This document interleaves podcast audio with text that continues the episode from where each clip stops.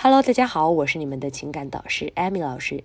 这几天一直在跟大家分享，为什么你对女生这么的细心，这么的好，可是她还是不喜欢你。很多时候啊，我们就陷入了一个舔狗式的恋爱。有的时候你觉得你追到了她，可是你付出的还是很多，在后期啊，你会觉得非常的累，而且啊，他还觉得他自己不喜欢你这样舔狗类型的男生，你做的这一切都是吃力不讨好。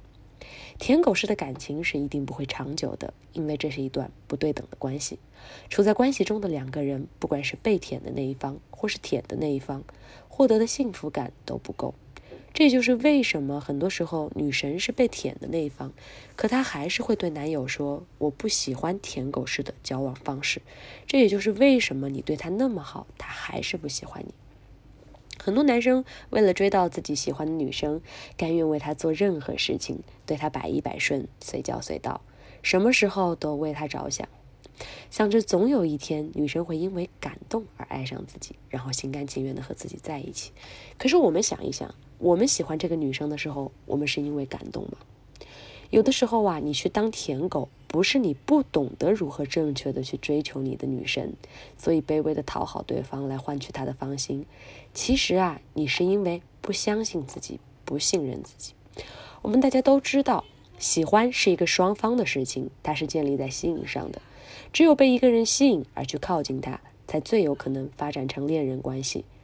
这样子畸形的谈谈舔狗式的恋爱，你一直的对他付出，而他也就不回应你。你对他再好，他也不喜欢你。这样的畸形恋爱只会让两个人越走越远。就算有一天他良心发现，终于被你感动了，这样的恋情也不会持续多久。当舔狗反而会让自己彻底的失去了吸引力，在对方眼中完全没有任何一丝的人格魅力。谈何欣赏，又谈何平等？国外的应用心理学，人对。越是对稀缺的东西就越是感兴趣，这个应用在两性关系中是非常有用的。就好比男生要追求女生，对她有求必应、唯命是从，那么你对她的吸引力就会大大降低。心理学和人人类性行为学研究发现呢。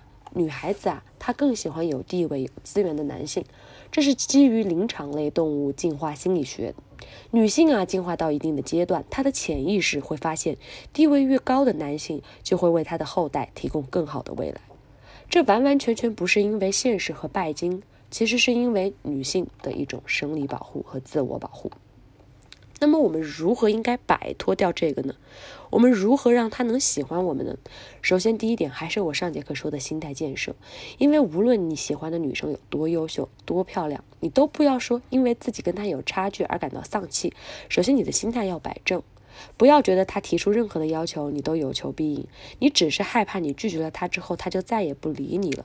有的时候，适当的胆子大一点，甚至可以来调戏他，跟他提要求，这样你们两个慢慢的才会走到一个对等的关系。只有当你看上去不再害怕失去他，他才有可能害怕失去你。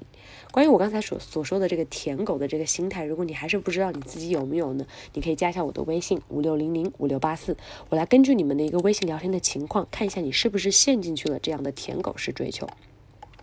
第二点，我们要做的一个解决方案就是不要总是围着他转。无论是刚开始追求女生，还是你们两个在一起了，不要整天像个哈巴狗一样的跟着他。你平时如何工作生活的，你就按照平时的节奏去。真正能够吸引到他的男生，生活一定是富足而精彩的。他有自己的工作，有自己的朋友圈子，有自己的兴趣爱好，并且在某一个领域是做到出色顶尖的。你有自己的擅长的技能了，在日后的过程当中，你才有能跟他展示越来越多的魅力面。一个男生的魅力值有多大，决定着他有多大的几率能被女生喜欢。与其围着他转，不如把精力放在事业上，放在自己所熟悉的领域中，并做出一番成绩。还有的时候啊，就是适当对着他们说不。舔狗有一个非常明显的感觉，就是有求必应，但越是这样，越难得到他的待见。有的时候对他说一句不，真的太难了。说不，我们需要一个恰当的时机。